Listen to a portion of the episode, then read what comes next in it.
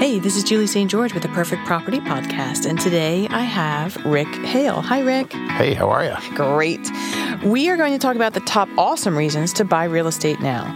And Rick Hale has been selling real estate here in the Atlanta greater area since 1996, right? It's been a while, 1996, right in the middle of the Olympics. Amazing. You have a team of nine active agents and staff, and you guys have done approximately over 200 sales a year. Yeah, That's all the way amazing. dating back to the early 2000s when we dialed up our volume. Excellent. You're also an operating partner for six offices for the Keller Williams Realties uh, here, and you are the operating partner for my real estate office of the Red In Town. I am the glorious in town office, my very first uh, franchise, first office that I opened, in fact, in 2001. I love it over there. Um, we did a, a just under 12,000 units um, were your combined offices, and a number that absolutely blows my mind. Our offices, our Heart of Atlanta group, sold $3.4 billion, billion with a B, It's in real estate just last year. Yep, amazing. It's amazing what people can do when they put their head down and, and serve people well. And 1,400 people doing it, it adds up. That's amazing. I'm really happy to be a part of it. Well, thank And, you. Yeah, no, thank you very much for giving us the opportunity. So, today, the top awesome reasons to buy real estate now. Take it away. Awesome. Well, there's, I mean, so along the way, when I started out in the business, I was 30 years old and looked 12, and uh, had, had long hair, right?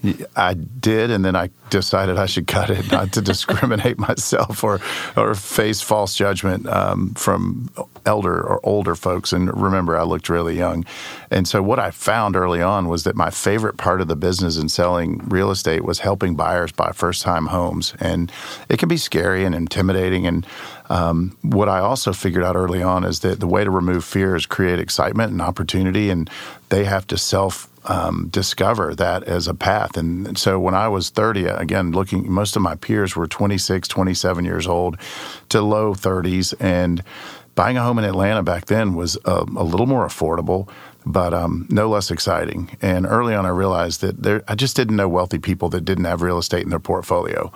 And that realization allowed me to convert kind of the energy around what I was doing from being a realtor, which sounds, you know, sterile and, and academic, to being a wealth builder.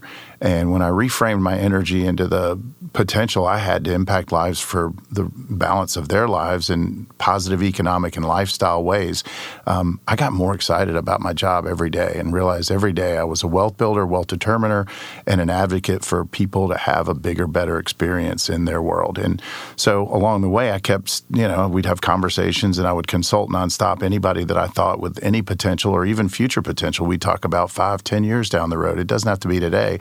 But if you don't plant the right seeds today, you'll never bear fruit in the future. And so I'm proud to say hundreds and hundreds and thousands um, have are now in homes that I would like to think that I had a small part of their um, the magic of the decision to move forward sooner than later. And it's very uncommon for people to regret making a real estate purchase. And that's really the American dream, right? Is to own a hunk of land for yourself. You're not kidding, and uh, it's it's kind of a big deal. It's not kind of, it is a big deal. It's a huge deal. And so my my again my excitement level. I also realized that listing homes, you know, required a different skill set than just helping buyers find the perfect home. But um, my theory early on was that if I help enough people buy homes, one day they'll upgrade or add to their portfolio or build more wealth through real estate acquisition, and then eventually I would evolve into a great listing agent as well. And that played out pretty well, actually. Excellent. So, give us number one. So, number one, these are in no particular order. These were just as I had conversations and I would self discover my own truth inside of their responses. I thought, man, if I could um, quantify, monetize, and just put into terms what it means, you know, what it might mean to their world and their life. And not all of these mean anything or something to some people, but for other people. So there's no weighted reason why these are, you know, one is more important than the other. It's just really, we're all inspired by different things. And the source of the inspiration is irrelevant if the outcome's awesome. And so these are touch points or discussion areas just to make sure that if you're thinking about buying you know residential or commercial real estate or land or um, there's lots of vehicles for it. Um, why would you? And then and then hopefully the next discussion is how and, and when. And so one is leverage. You put a small amount of money down and and thanks to the lending world that we're in today um, the interest rates are insanely low And you could put, you know, as an easy round example, you put $5,000 down or $10000 down on a $100,000 asset and it appreciates 10% to $110,000. The typical thought a buyer might have is that, wow, it appreciated 10%, when the reality is you put $10,000 down and now you have $20,000 in cash equity because the property appreciated $10,000 and you put 10000 you literally doubled your money. And the stock market as in contrast, you'd put ten thousand dollars down, and you only benefit from ten thousand dollars of ownership, not hundred thousand dollars in, average value. So I feel like leverage is a pretty cool component. Another is that all of the interest paid along the way is, is deductible. Uncle Sam is, you know, our country, I should say, is just committed to allowing um, and inspiring people to buy property.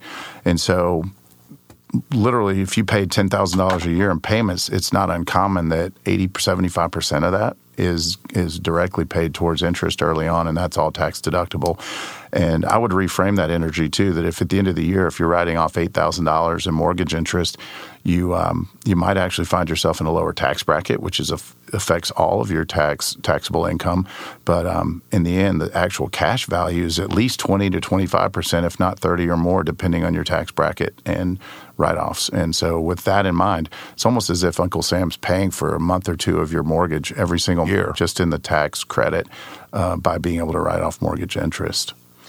Right. And why not leverage the banks to help you fund that? I mean, they're just giving money away at this point, really. They literally are. And, you know, the only downside is if you check your checking account, you're probably, your interest rate of return is somewhere starts with a decimal, there's a few zeros, and probably the next number is a one. And mm. so just saving money isn't really leveraging your money like you can with a real estate purchase. Absolutely. All right. So number one is leverage. Number two, mortgage interest is tax deductible. It What's is. number three? Well, just the appreciation potential is a big deal. The typical housing market over the long run, um, even at uh, very conservative estimates of two to three percent compounded, really makes a difference. And over time, um, it's not uncommon that if you make a smart purchase and use a quality realtor like you, Juli, um, you'll make smart decisions where you can actually outrun and beat the, the law of averages. And so the only people I've found that lose money in real estate, by the way, just that whole fear component, are people that have to sell, you know, sell at the wrong time. If you have the capacity to carry that that property uh, through the downturns, inevitably the the trend line that's well over hundred years old always favors ownership, and you'll always create a win over time. Um, so one of the first questions I would always ask is how long do you intend to hold the property or stay in the property? Mm-hmm. And if you've got a three to five year horizon, you can probably um, outrun or, or beat the trend, you know, the ups and downs that are the micro markets of the moment. Well, and the buyers have really been feeling the squeeze for the last couple of years here in the Atlanta market, and they have been paying over asking price and they have been paying for full closing costs. But the appreciation we've seen over the last couple of years, the people who paid twenty thousand over, they're still sitting pretty two years later here in Atlanta with with the, the properties appraised even even higher than that. Yep, not it's uncommon. Unbelievable. It is unbelievable. And, you know, what goes up has to come down. Again, and the law of equilibrium will show up, and there is going to be a balance point. And the one thing that I always look at is what's the affordability relative to a certain area or a certain house or a certain community. And then the second piece of that question should be how easy is it to replicate that exact product in the open market because supply and demand dictate value every day. If there's more available inventory, prices tend to be compressed. If there's fewer homes available, which has really been the story for a few mm-hmm. years, and another reason why people are, you know, forced to pay a little more than asking price and sometimes a lot more is there's just not, you know, enough perfect product for everybody. And I'll share this with you. The Atlanta market, my the last economic forecast I heard, we were looking at 70 to 80,000 new people moving here for literally the next decade. We're such a hot place to immigrate from the north and um, from all over the world. So it's as people continue to move here, you tip the scales of supply and demand in your favor, and owning property becomes a more valued resource, and the upside potential for appreciation is far greater in that scenario. Absolutely. All right, the next one. So again, in no particular order, but I think pride in home ownership is kind of a big deal. Um, the, they're just there are places in the world that you can't buy property, can't own property, and I just think it's kind of cool. You control the experience and not your landlord. Um, land is again not capable of recreation, and the only exception might be the capacity to build a high rise and go higher in the air. But at the end of the day, the dollar per square foot on on dirt, you know, as as supply and demand favor you will favor a great return. And it's just kind of a big deal to own property, in my humble opinion. Um, I remember buying my first house in my early 20s, and I had three roommates living with me, paying 90% of my mortgage. By the time I backed out my mortgage interest, I was making money um, on my own house. And then I think I sold it three and a half, four years later and made $30,000 in appreciation. So I learned early on that, you know, it doesn't always work exactly like that, but you can control uh, the economics with a few leverage points. And, uh, so that's a big deal. Pride and ownership. The next one would be no tax on capital gains. So when I walked away as an owner occupant, having lived in it two of the, you know, if you live in a home two of five years and you sell, the appreciation is is absolutely tax free, which is insane. If you make thirty thousand dollars that I earned as an example on my first home in my mid twenties. Um, that would be the equivalent of me having to earn fifty or sixty thousand dollars, well, fifty at least, uh, at my job extra before paying out all of the overhead and taxes and expenses that go with employment. Um, and it was tax free. So it was equivalent to, you know, another 30% greater gain Unbelievable. So it is, and it's two hundred fifty thousand for an individual and five hundred for a couple. So if you're blessed to have a great partner, you can elevate that number to an even higher level. The catch is you have to live in it two of five, and that doesn't mean, by the way, you can't rent it for two or three and then live in it for a couple, or live in it in a couple, rent it for a couple, and let time again. Time is your is your greatest asset. Yep over time, that's the, the way to get the greatest gain long term because you'll you'll overcome any dips in the market. Um, so another is the potential. In fact, you had a John Mangelman here earlier. I have 1031 exchanges for commercial and like kind properties. So even then, if you don't live in it, there's still capacity with investment properties, commercial properties, and real estate where you don't live in. You can upgrade and, and move into other properties, and as long as you transfer that in a 1031 legal way, um, you can push all of your gains into another property and and basically defer taxes again. And anytime you defer taxes and you're able to reinvest, you compound a rate of return because you have more liquidity in play in the market. So that's kind of a big deal. Here's another. I've noted that I think I, I, I can't, I'm not going to swear to this figure, but I believe the average American has less than $5,000 in their bank liquid cash. That's, I heard that recently and it makes sense. Well, it's a stunning reality that you don't have capacity. I mean, an emergency really becomes a, heightened experience when you don't have liquidity because life throws curveballs. And one of the things that I, I was speaking to my son, in fact, last night, and he, he, I think his exact words were, "Social Security is stupid." And we had a nice debate about it because and it was a really cool debate. He's a you know rising sophomore in college. I won't name the school but it's not georgia so i'm sad. But um, his school did win the national championship in football last year so he's so no names no. It's just clemson. He's happy. All that to say they're teaching him cool things like social security is pointless but the reality is the the pool of people that are now funding social security is not growing bigger. Mm-hmm. and so there is a potential issue there to say the least. And i know that with my contemporaries few of us are sitting around around hoping that Social Security saves the day and solves our financial misery, or, or you know, if we should fall short at retirement or after retirement. Um, so one way to uh, to circumvent it is to build a portfolio of homes and, and create passive income through multiple properties. And you know, one way is um, rental property. Another is just simply owning an owner occupied house and not refinancing it ten times. You know, the rates are so low now there would really be little reason to refinance unless you're able to cash out. And what I know is most people don't cash out of a refinance and establish a higher uh, mortgage rate or unpaid balance and then put it to work with passive income sources. They typically spend it on consumables and um, things that are depreciating versus appreciating in terms of the asset value. So, owning a home is one of the smartest ways to force savings. Um, you know, at the end of the day, even the 20% early on or 25% that goes towards the principal balance, over time, you'll watch that, that unpaid balance drop, and that's just cash money in your pocket later. And if you own or occupy it again two or five years, it's tax free money that's in, the, in your bank account waiting to be cashed when you need it. Well, not only is it for savings, but it's the opportunity to do additional savings. If you pay more every month on your mortgage, at the end, if you make one additional mortgage payment, it's like saving hundreds of thousands of dollars at the, at the end of 30 years.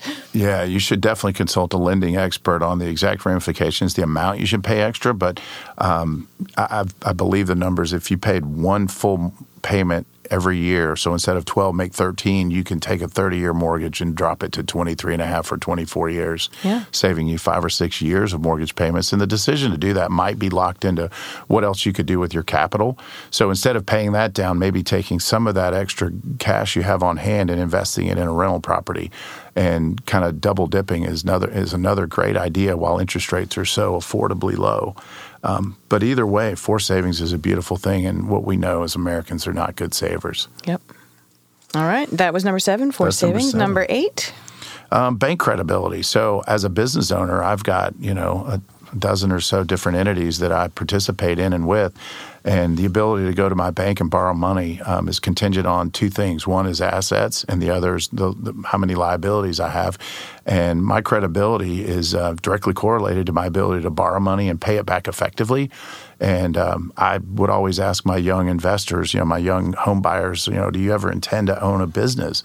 And the answer is often yes. And then I ask the next question, how's your personal financial statement coming along? And I would often get a blank look and they're like, well, I have credit card debt and a job and Student a little bit debt. of cash. And, and so, you know, my advice is start to build credibility through asset acquisition and repayment.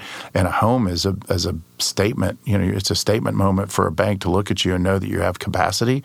And they'll only loan money to people who have capacity and a, and a history of, you know, paying back notes and loans. And so you build credibility through home ownership, and it's a great starting place for, you know, again, to, a personal financial statement. A, a, lot of your asset value is going to land squarely on the shoulders of real estate um, if you're the average homeowner and average consumer. All right. So bank credibility, number nine. Number nine is just um, the, the expanding retirement through rental options. Um, you know, we've all heard the maybe you haven't, so I'll just state it as if you hadn't. But um, if you bought ten rental properties and you held on to them for twenty years and you ex, you know accelerated your payment schedule and paid them all off, um, the likelihood of you having a multi-million dollar asset in your pocket is extreme. Um, even if they're 150, 200,000 dollar houses in you know more rural, more suburban, and maybe they're less likely to appreciate aggressively, but the rental market is stronger, and you're able to acquire them at a lower rate where the you know rental income breaks even or makes a few bucks a month, which is ideal. Um, you hold on to them long enough, you'll pay down 10 houses at 200,000 $2 million. Um, and even if they only go up 10%, that's 200,000 extra dollars in your pocket. And it's theoretically, it's cash in the bank once the notes are paid off. Um, the income from those probably average between $1,000 and $1,500. I don't even know, you know, crystal ball aside, 20 years from now, what's the rental, you know, what's it going to cost to rent a home in, you know, the metro Atlanta market? It's astronomical I, now. It's well, cheaper to buy a house than own a house. Well, uh, it's cheaper to buy a house than rent a house. Well, it, it is brilliant, but not everybody's in a position to do that either because of transiency or timing or life change mm-hmm. or there's reasons why, you know, 80,000 people coming to Atlanta, if that happens to be the actual number, it's unlikely that there are 80,000 buyers, but there are 80,000 people that have to live somewhere. Absolutely. And so you tip the scales to your advantage and favor when you build a portfolio. And um, again, 20 years from now, you'll be patting yourself on the back for your brilliance. Um, and real estate doesn't suffer the same volatility that stocks do. Um, last year, my stocks were down double digits, and my real estate was up double digits. So mm-hmm. Do the math. And it's not always that way, but the fluctuations are far less. Uh, driven by consumer, you know, just the media and, and stories on profit and loss and companies, you know, reporting strategies. So again, it's a supply demand game. Yeah. All right.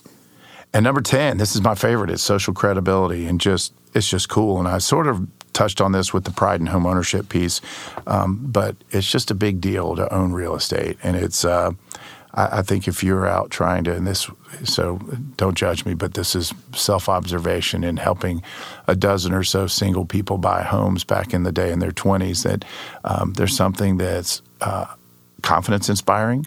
And I do think that your balance sheet matters. People are scrutinizing each other for perfect fit. And when you bring a nice balance sheet to the experience and you're socially acceptable and cool and smart and driven, uh, I just think it's an advantage. And a lot of single people seem to find Mr. or Mrs. Right within 12 months of buying a home. And so I'm glad that you chuckle and I chuckle, but I'm telling you, it happened over and over.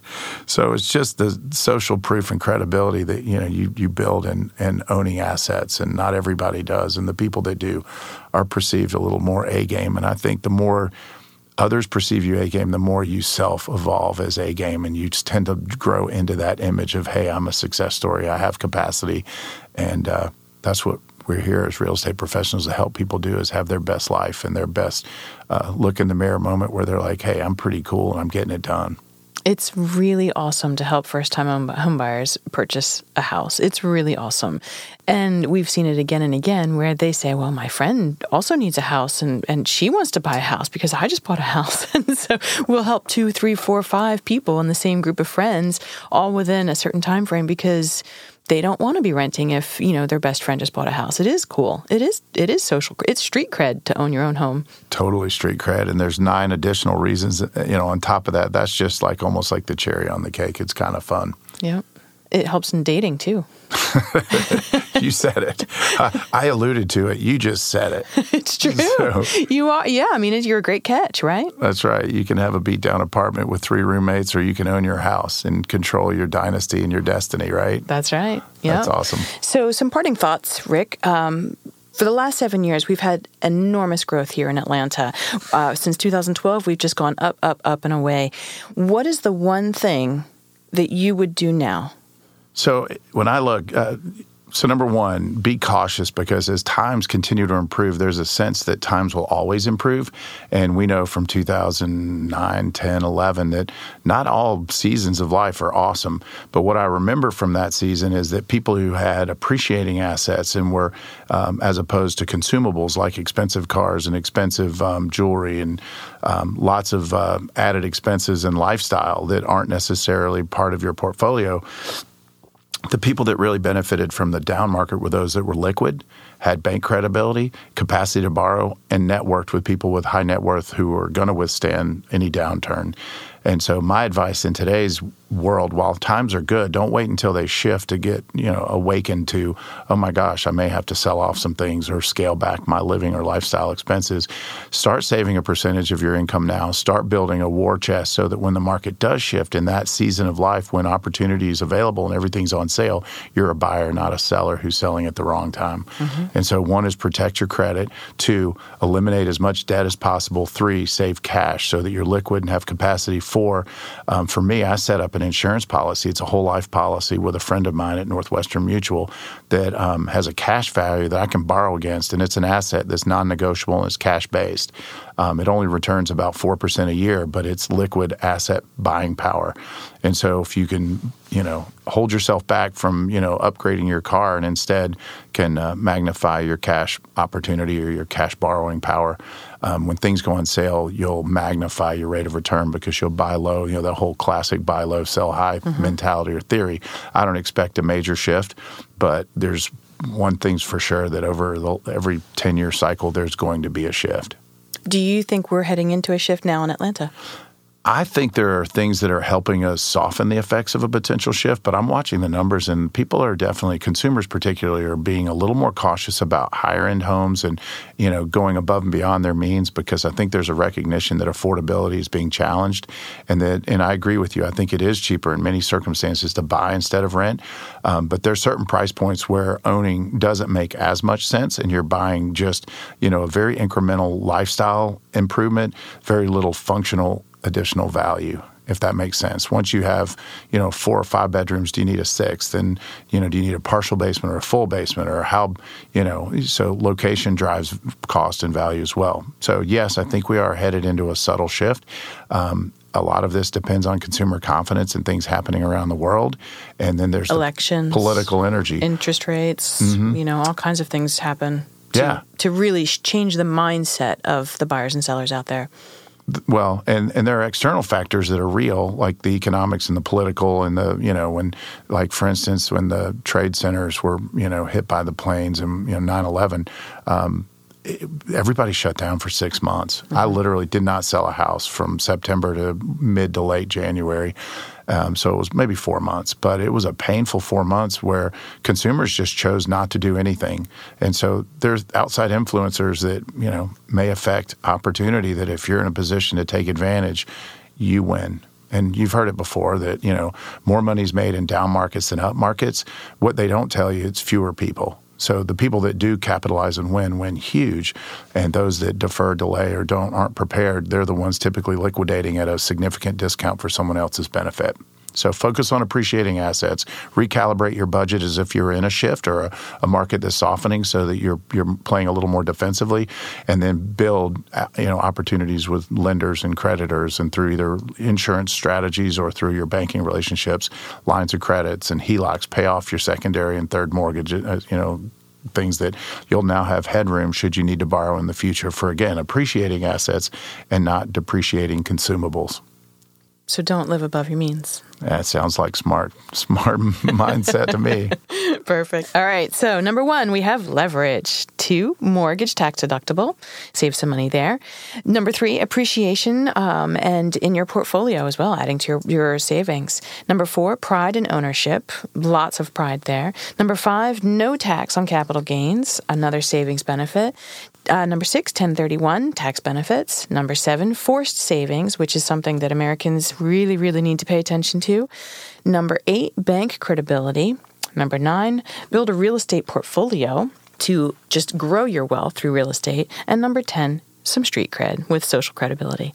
Absolutely. Thank you very much for joining us, Rick. We really appreciate this. Thanks for laying down 10 awesome reasons to buy real estate now. Happy wealth building, people. Thank you. Bye bye.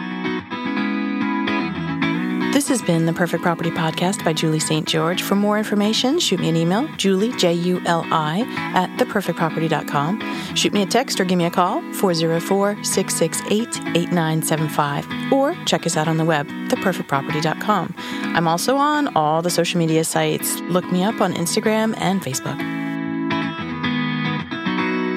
The views and opinions expressed in this podcast are those of the host and guest only.